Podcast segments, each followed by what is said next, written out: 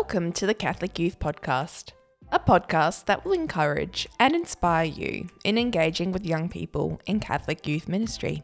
I'm Juliana, and in today's episode, number 14, part 1 Running Retreats, I'm sitting down with Sebastian Duhau, Associate Director of Young LaSallians for the De La Salle Brothers congregation. He had the privilege of representing the Youth of Australia as an auditor of the 2018 Synod on Young People, Faith and Vocational Discernment and has been a member of the Australian Catholic Youth Council. He is passionate about empowering young people to live their best lives and has been working in youth ministry for over 10 years, facilitating retreats in schools and communities across Australia. Sebastian will be sharing his top tips and experiences when it comes to running retreats that are not to be missed.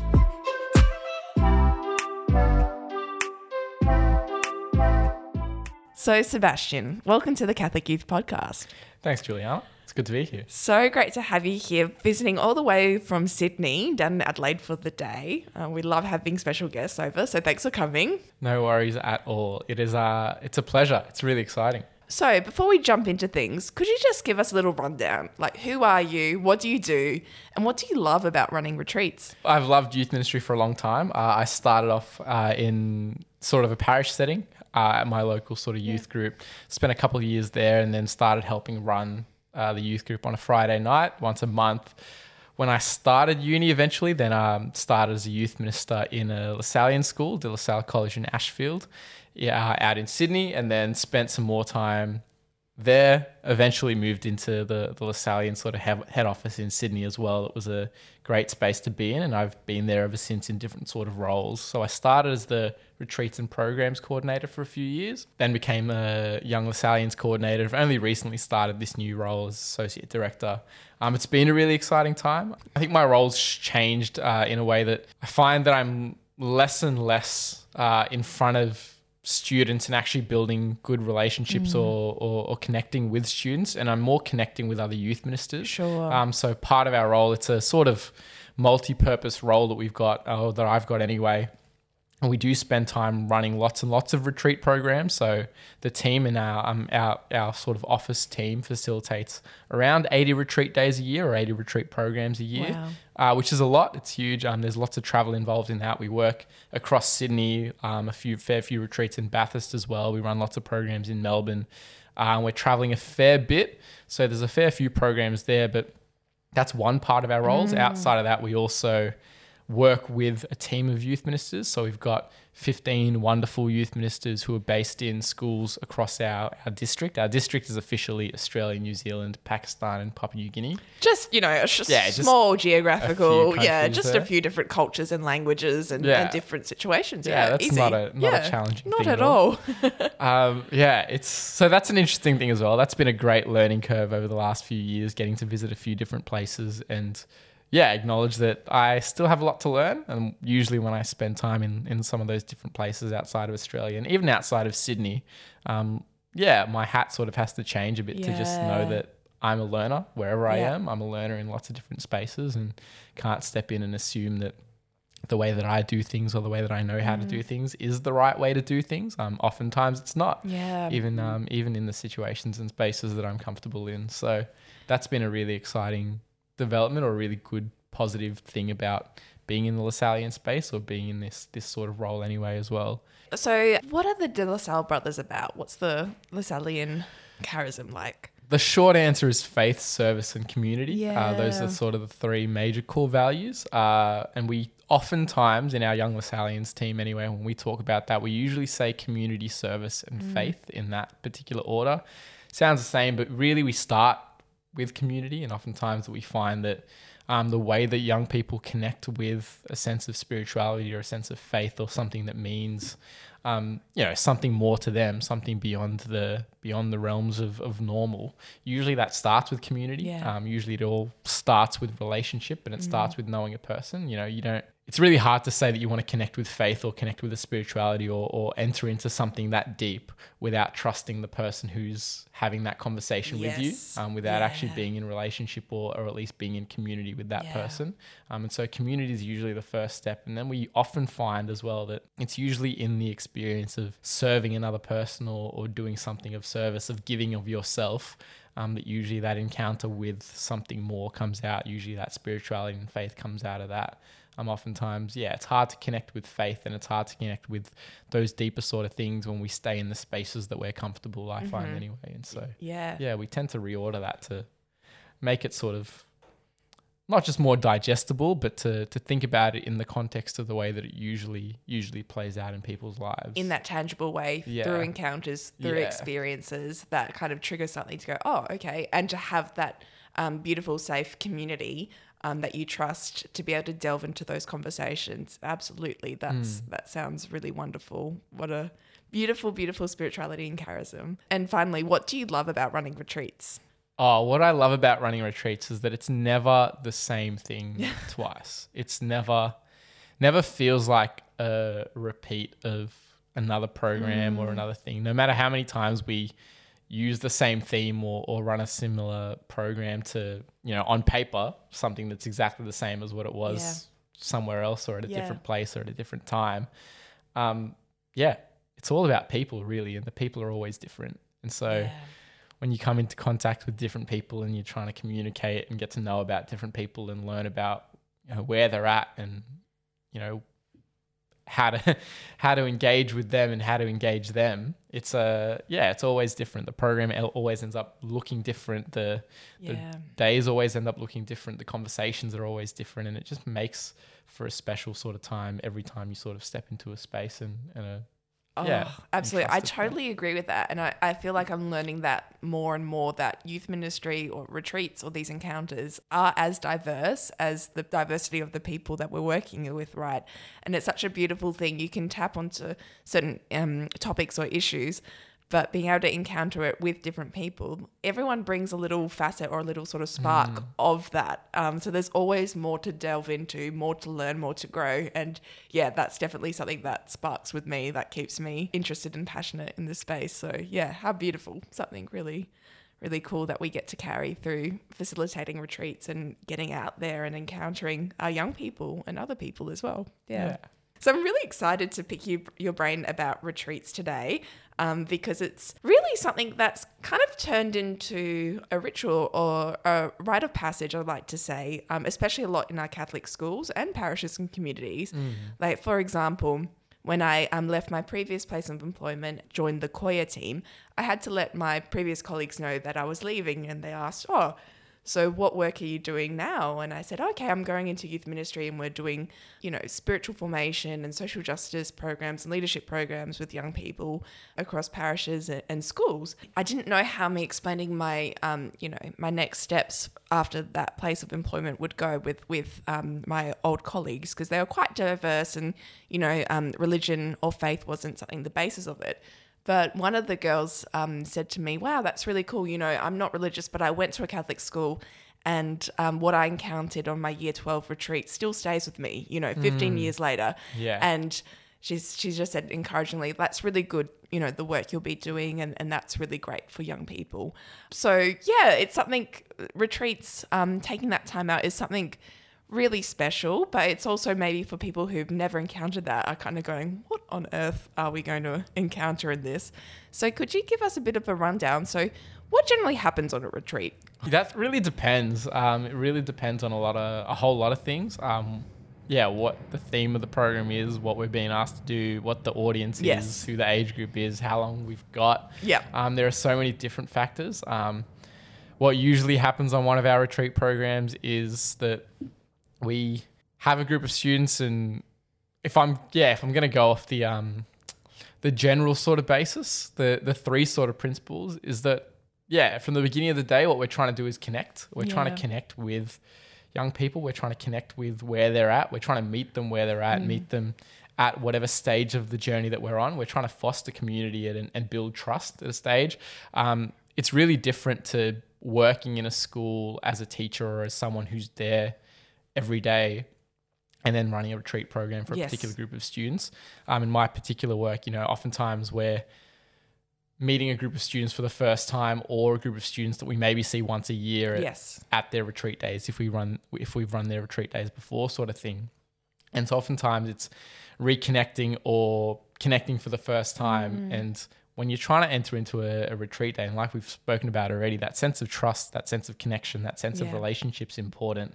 And so it's important for us to build that. And we spend a fair bit of time on retreat days just trying to build that level of trust with students so that we can start to have some of the conversations that we want to have. Yeah, or even I, I can imagine for the students and their established teachers or staff members to build that connection. So they might have a connection on, on a daily basis, but in this, maybe not in this sort of parameters. So mm. yeah, I think it goes always. Building that connection seems to be very key. Yeah, it's massive. It's important. I know that on a couple of retreat programs, and it's often some of the best days that we run when we've got, you know, less, uh, or when we've got teachers leading small groups or things like that, or staff members leading small groups. So even having some of the teachers just introducing themselves, Yes. saying, introduce yourself the way that you would introduce yourself to another person, not that you would, not the way that you would introduce yourself to a group of students To a classroom. you know, yeah. tell the students what you actually do. Like, you know, let them know that you're an actual human being Yeah. because sometimes that disconnect happens and students might forget that teachers actually have lives outside Yeah. of their No, they just live well. at school. They just, yeah. That, yeah, it's a it's one of the best things that that sometimes happens that Mm-hmm. teachers actually get to see their students in a different light and students get to see their teachers in a different light and some of the conversations that happen in those spaces are really helpful as well. So that then sort of leads into the next couple places or the next couple phases of the retreat program that yeah once you've connected or that connection sort of happens over the course of the day as well once you've started to build that connection you get to access the students wisdom. You get to learn about what they know and what they care about and then try and build on that wisdom. You're not trying to introduce completely new things and Yeah. one of the analogies we always use is that sense of you know people ask for a people ask for a, a glass of water and we spray them with a fire hose. Yeah. um, yeah we're not trying to do that. Um, yeah what we're really trying to do is we're trying to meet them where they're at but not leave them where they're where we found them. And so you know we're not the Mm. They're not, blasted with a fire hose, like on the ground, like struggling to breathe. Yeah, no, it's a gentle, gentle stream. Exactly, it's a- Gentle drips. yeah and there's so many different things that, that play a part in that as well and then the last thing that we're trying to do is we're trying to apply that sense of wisdom whatever we've been able to, to talk about whatever we've been able to to learn about whatever wisdom we've been able to apply that day we're trying to think about right what does this actually mean practically what does that actually mean for your life um, one of the things that I always say about retreats is that the retreat day or the retreat isn't about the retreat itself. It's about what happens afterwards Yes. someone can have an amazing time on a retreat and love it and have great memories from it. But if it doesn't impact the way that you live or the way that you look at your life or the way that you interact with people after the retreat program, whether that's a day or a week or a month or a year afterwards, Yeah. but if you're not taking anything out of that experience, then was it really a successful sort of experience? Was it really a good thing? How does it help change your heart or Yeah. change your outlook or grow to for you to grow in love or to grow in in that sort of wisdom as well? Yeah. That's a really high bar to set. That's That's, a a, really high- high expectation, which is yeah part of that sense of having the right expectations for the right day, knowing that you know if you've got a day a, a day with a group of year seven students that you're probably not going to change the way that they interact with people for the rest of their lives. No. but what small thing what's the one what's the one message that they might be able to take away from that day? What's the one thing that they might be able to latch onto or the one thing that might be helpful? And that one thing that might be helpful is saying hey how do i actually interact with the people in this room? How do i actually interact with my peers on a daily basis? Or have i made some good connections with my peers that um, are helpful for the yeah for the, for the for the community in this room moving forward Yeah. I really liked how you um, broke that down into those incremental steps that, yeah, that connection, that relationship, and maybe focusing on one good takeaway, right? Because sometimes it can be a bit overwhelming. Like we build up for this retreat, there's a lot of planning, there's a lot of admin and lots of things going into it. But to actually be like, no, this is this is for our young people and Yeah. we don't have to be overwhelmed by it, but it's those small incremental steps that we just trust that God is going to use in, in their journey, wherever that's going to be. So I really like how you sort of broke that down. Yeah, I'd love to say that that comes from myself. It doesn't. Um, that's uh, yeah, one of our our one, well, a great man anyway, uh, Graham Neist, who is actually a, Yeah. yeah, he's actually a Marist.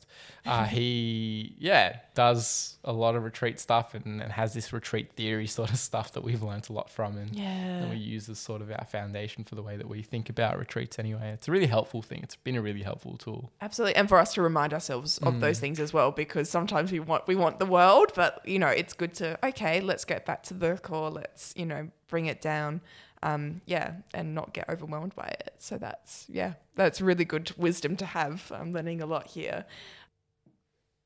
So you explained it before. Sometimes you're doing, you know, 80 retreats or retreat days a year. That can be, you know, a lot, a lot of heart, a lot of work going into it. So I'm just curious to know, you know, why where does this this joy um, come from for you to to pursue this like was there a time when you were facilitating a retreat and things really came together and you felt so uplifted and you left it like yes i'm feeling like this is why i do this this is why i want to keep at this Oh, that's a great question. Uh, there's a lot. There's a lot of those experiences where you just sort of walk out of a day and you're like, yeah, this was amazing.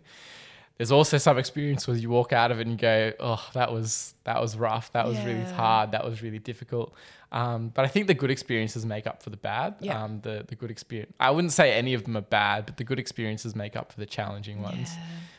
Yeah, so if I'm trying to think of a story, usually most of the stories come out of the longer retreat programs where you've actually got a couple of days Sure. to, to journey with some students because, yeah, a day is rough. And oftentimes we're working with 80 plus sort of students Yeah, on a day, day. and trying to get to know enough of them and or enough of them at a level that is, you know, at a, at a sort of decent connect. level as Yeah, well, or a level yeah. where you're actually connecting beyond just knowing their name is oh even is knowing their names Yeah, even knowing 80 people's names in a day is, is really hard. That doesn't usually happen. no Um, so usually the, the really good experiences come from either really small groups of students where you can actually get to know people really well or multi-day sort of experiences where you get to actually journey with students. One of the one of the particular programs that's always a highlight of the year is um, um, we work with a school out in Melbourne and they have a, a three-day year 12 retreat sort of every year.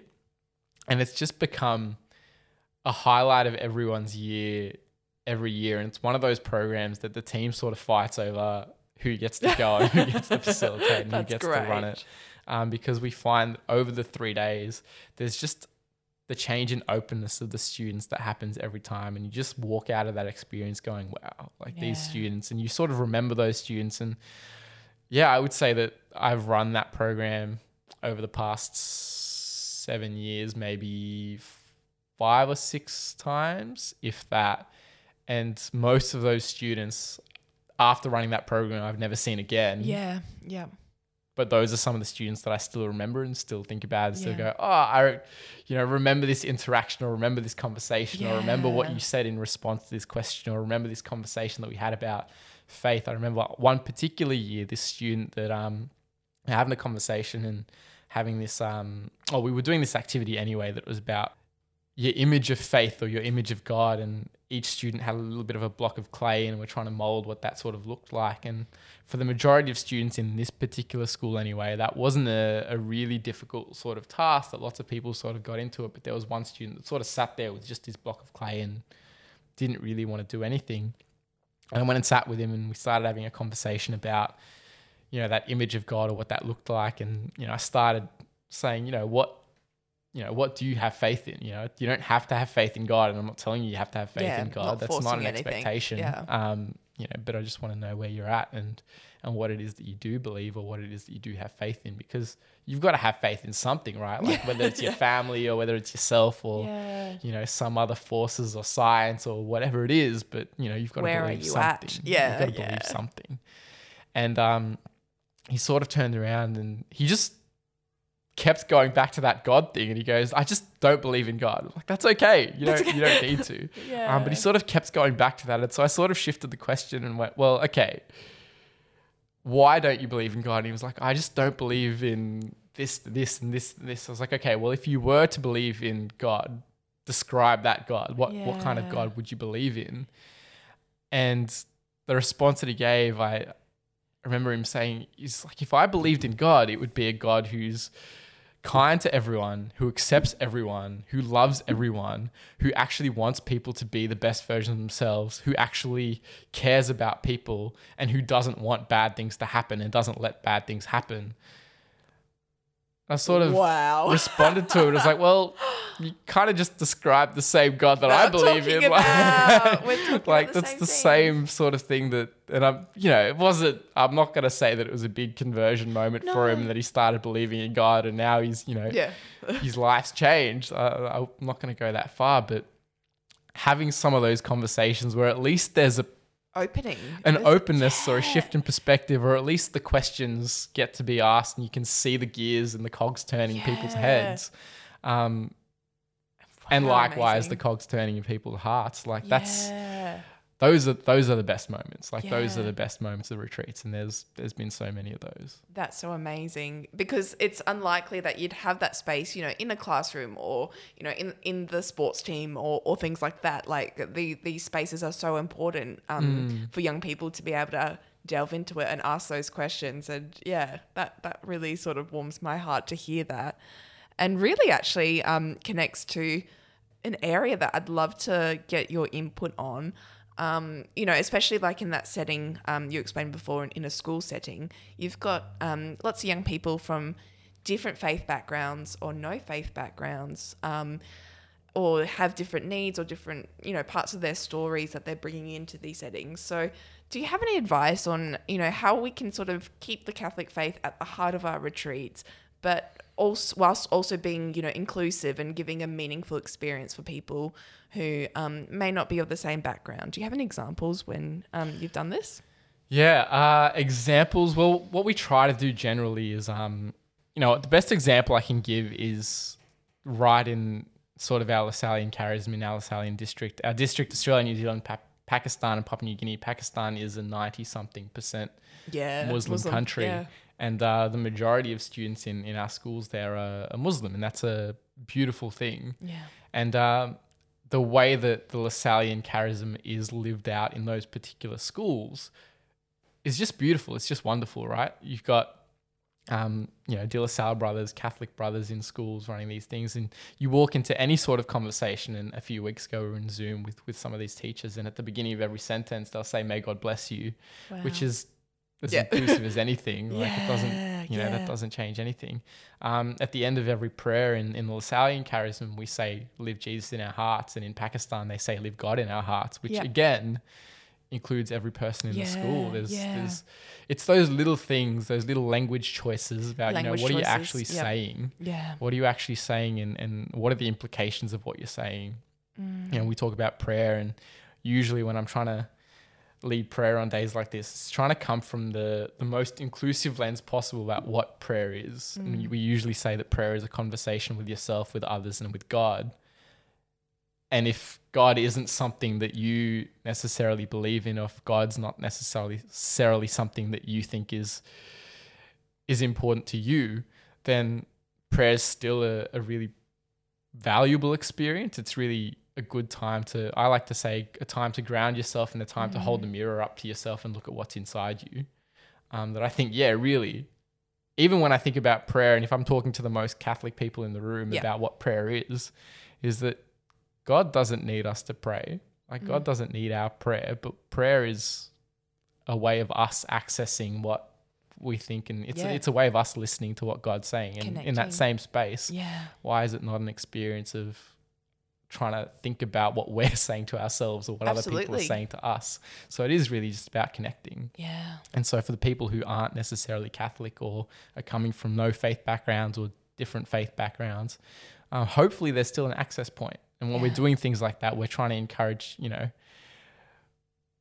different styles and different modes of prayer that are things like storytelling and things like, um, you know, watching video clips and sometimes clips from movies that, you know, have Yeah. good messages and trying to connect that back to that sense of the something more and whether that's faith or whether that's spirituality or whether that's, um, you know, whatever's going on in, inside yourself. Hopefully there's still an access point there. Yeah. I think yeah. that's what it's about. It's just trying to provide an access point to to everyone in the room. Yeah, yeah.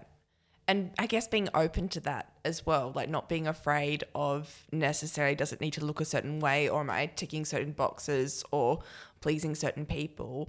I, Yeah. yeah, and I loved your example before of you know finding that common language and maybe it's about finding that commonality in certain spaces um, and being open to uh, people exploring it with with their language and things and finding that connection. Yeah, and it'd be it'd be dumb of me not to go back to Pakistan and use them as as an Oh, it's example so again. cool. but to say that um every time they do a prayer, there's a reading from the Bible and a reading from the Quran. Amazing. It's such a shared and such an inclusive sort of space. But I know that there's definitely been spaces or definitely been retreat programs that I've been on, um, multi-day sort of programs where we're having meals and sharing meals together, and we're by the at least by the second day, sort of encouraging students to lead lead that prayer and say, hey, do you want to do you want to lead a prayer before a meal? And just say whatever. And lots of those students go, I I don't know what to say or what am I doing.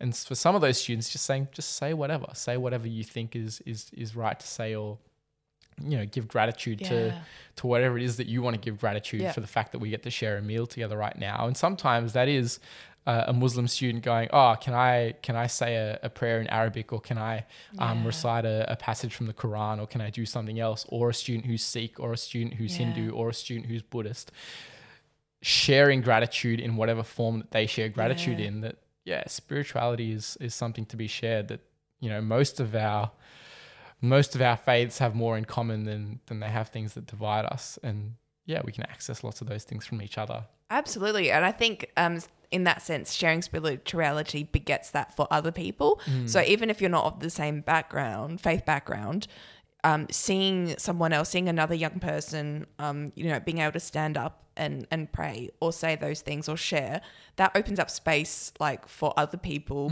to be able to explore that as well and um, to have that interfaith dialogue and to understand a little bit more and have those safe spaces where you know maybe in a classroom or a school day you're not going to ask your your classmate from another background you know hey what is it that you actually believe in? You know but having these um, special allocated spaces in retreats that it, it is totally appropriate to say oh you know thanks for sharing about that. I'm curious to know more. I'm curious to understand. Um, yeah it's such a special space that we don't you know necessarily have in our day-to-day lives. So yeah i just want to really affirm you in that. That's such beautiful sharing. Thank you. Yeah. Oh thank you. Yeah. So probably back to the the pre-retreat things, like you were saying now in your current role, um, you're kind of doing more of the planning side of things, which is some people really love that and some people really hate it. And I think actually some people um, like to focus a lot on the planning, the pre-retreat, the programming, Yeah. because it's a safe space. It's like, like you said, each retreat is different. Even if you're talking about the same sort of topics, you don't know what's coming at you. You don't know the hearts of the people who are coming, what they feel comfortable with. So the, the planning um, and the lead up is an important time, but also sort of a safe space where we can think, oh, at least if I can tick off certain things in the schedule that I know in general are going to work, um, I can enter the retreat, you know, a little bit more calm, not knowing exactly what's going to hit you. So, do you have any top tips in the lead up to a retreat? You know, how to do that planning, um, where we can feel comfortable going into that space, what to include. yeah that's a great question uh, one of the things that we always come back to in the team is yeah it's there was this old saying in youth ministry i think it was youth ministry or it came from somewhere that was people not programs Yes. we've sort of adapted that. We said, you know, what we say is people before programs, but programs honor people. It's that pre work and that prep work that honors, you know, the time that you spend on that and the effort that you spend on that values the people that are that are going to be in your space. you can't so- just wing it. Yeah. Yeah, you do- can't wing a program, you can't do things like that. And but it is at the same time something that you need to be aware of that when you walk in and, and step in front of a group of people, you don't know who's going to be in front of you and being prepared to shift and adapt and change is such an important thing. I definitely have walked into programs, and there was one particular program at the beginning of the year um, with a group of students that I've sort of worked with over a few years now. We walked in at the beginning of the year, and I said to them, we had two days together. And the first activity of the program was okay, I want you to get into small groups and write down all the things that you want to get out of the next two days. What are all the things that you actually want to learn or want to have or want to, to know at the next, you know, over the next two days? Um, and said, okay, whatever you write down, if it's not here on this program, we'll put it in the program. Like I was prepared to throw away the program and go, let's start from scratch if whatever they had written down wasn't in, in line with things, knowing that, hey, I've got time tonight when everyone's in bed to put some things together. I don't need to sleep. Like that. We can make this happen. like um, but usually that's a big part of those kinds of programs anyway, is adapting and shifting as you go and changing things up as you go. Um, but in that particular setting, I was lucky enough that most of the things they'd written down were things that were already. Great. I was I was very lucky in that sort of sense, um, or you know, it was a god incidence, if you might say. Yeah. Um, no, but it, to, to go back to your initial question, uh, I think things in terms of the prep work, things to include, or the biggest things to include, are opportunities for people to interact with each other and for people to share with each other. Um, that's one. That's a key thing. Oftentimes, what happens when we're writing programs, thinks it's this talk, and let's have this person share about this, and let's have yes.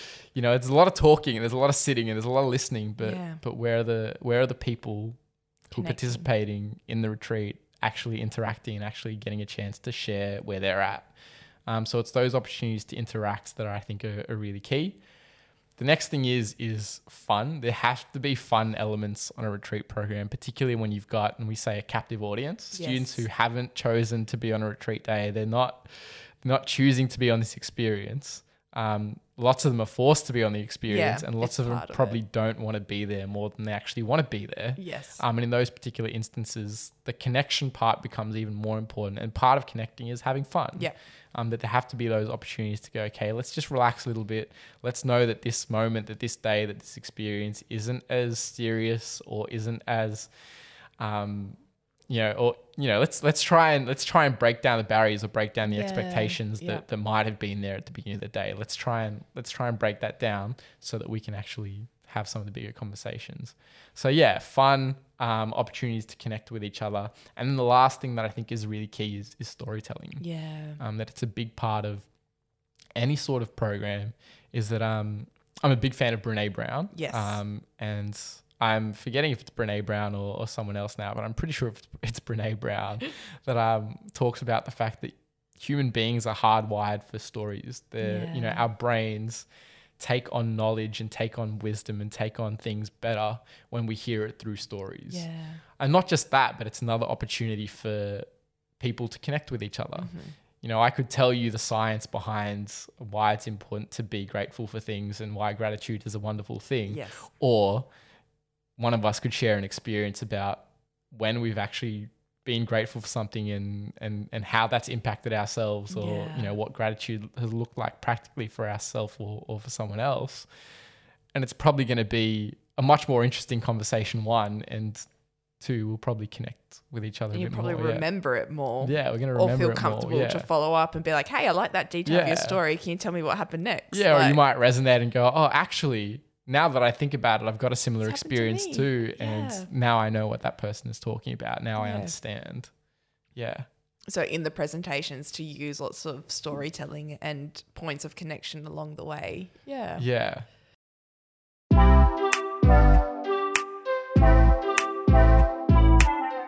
Thank you for listening to the Catholic Youth Podcast.